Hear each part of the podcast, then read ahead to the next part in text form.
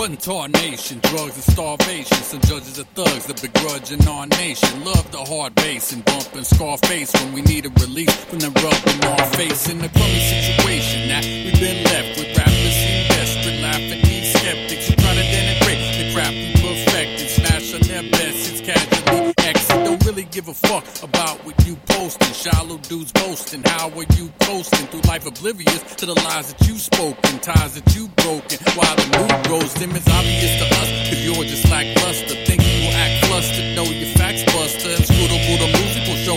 Cats, what's up? Known as rap hustlers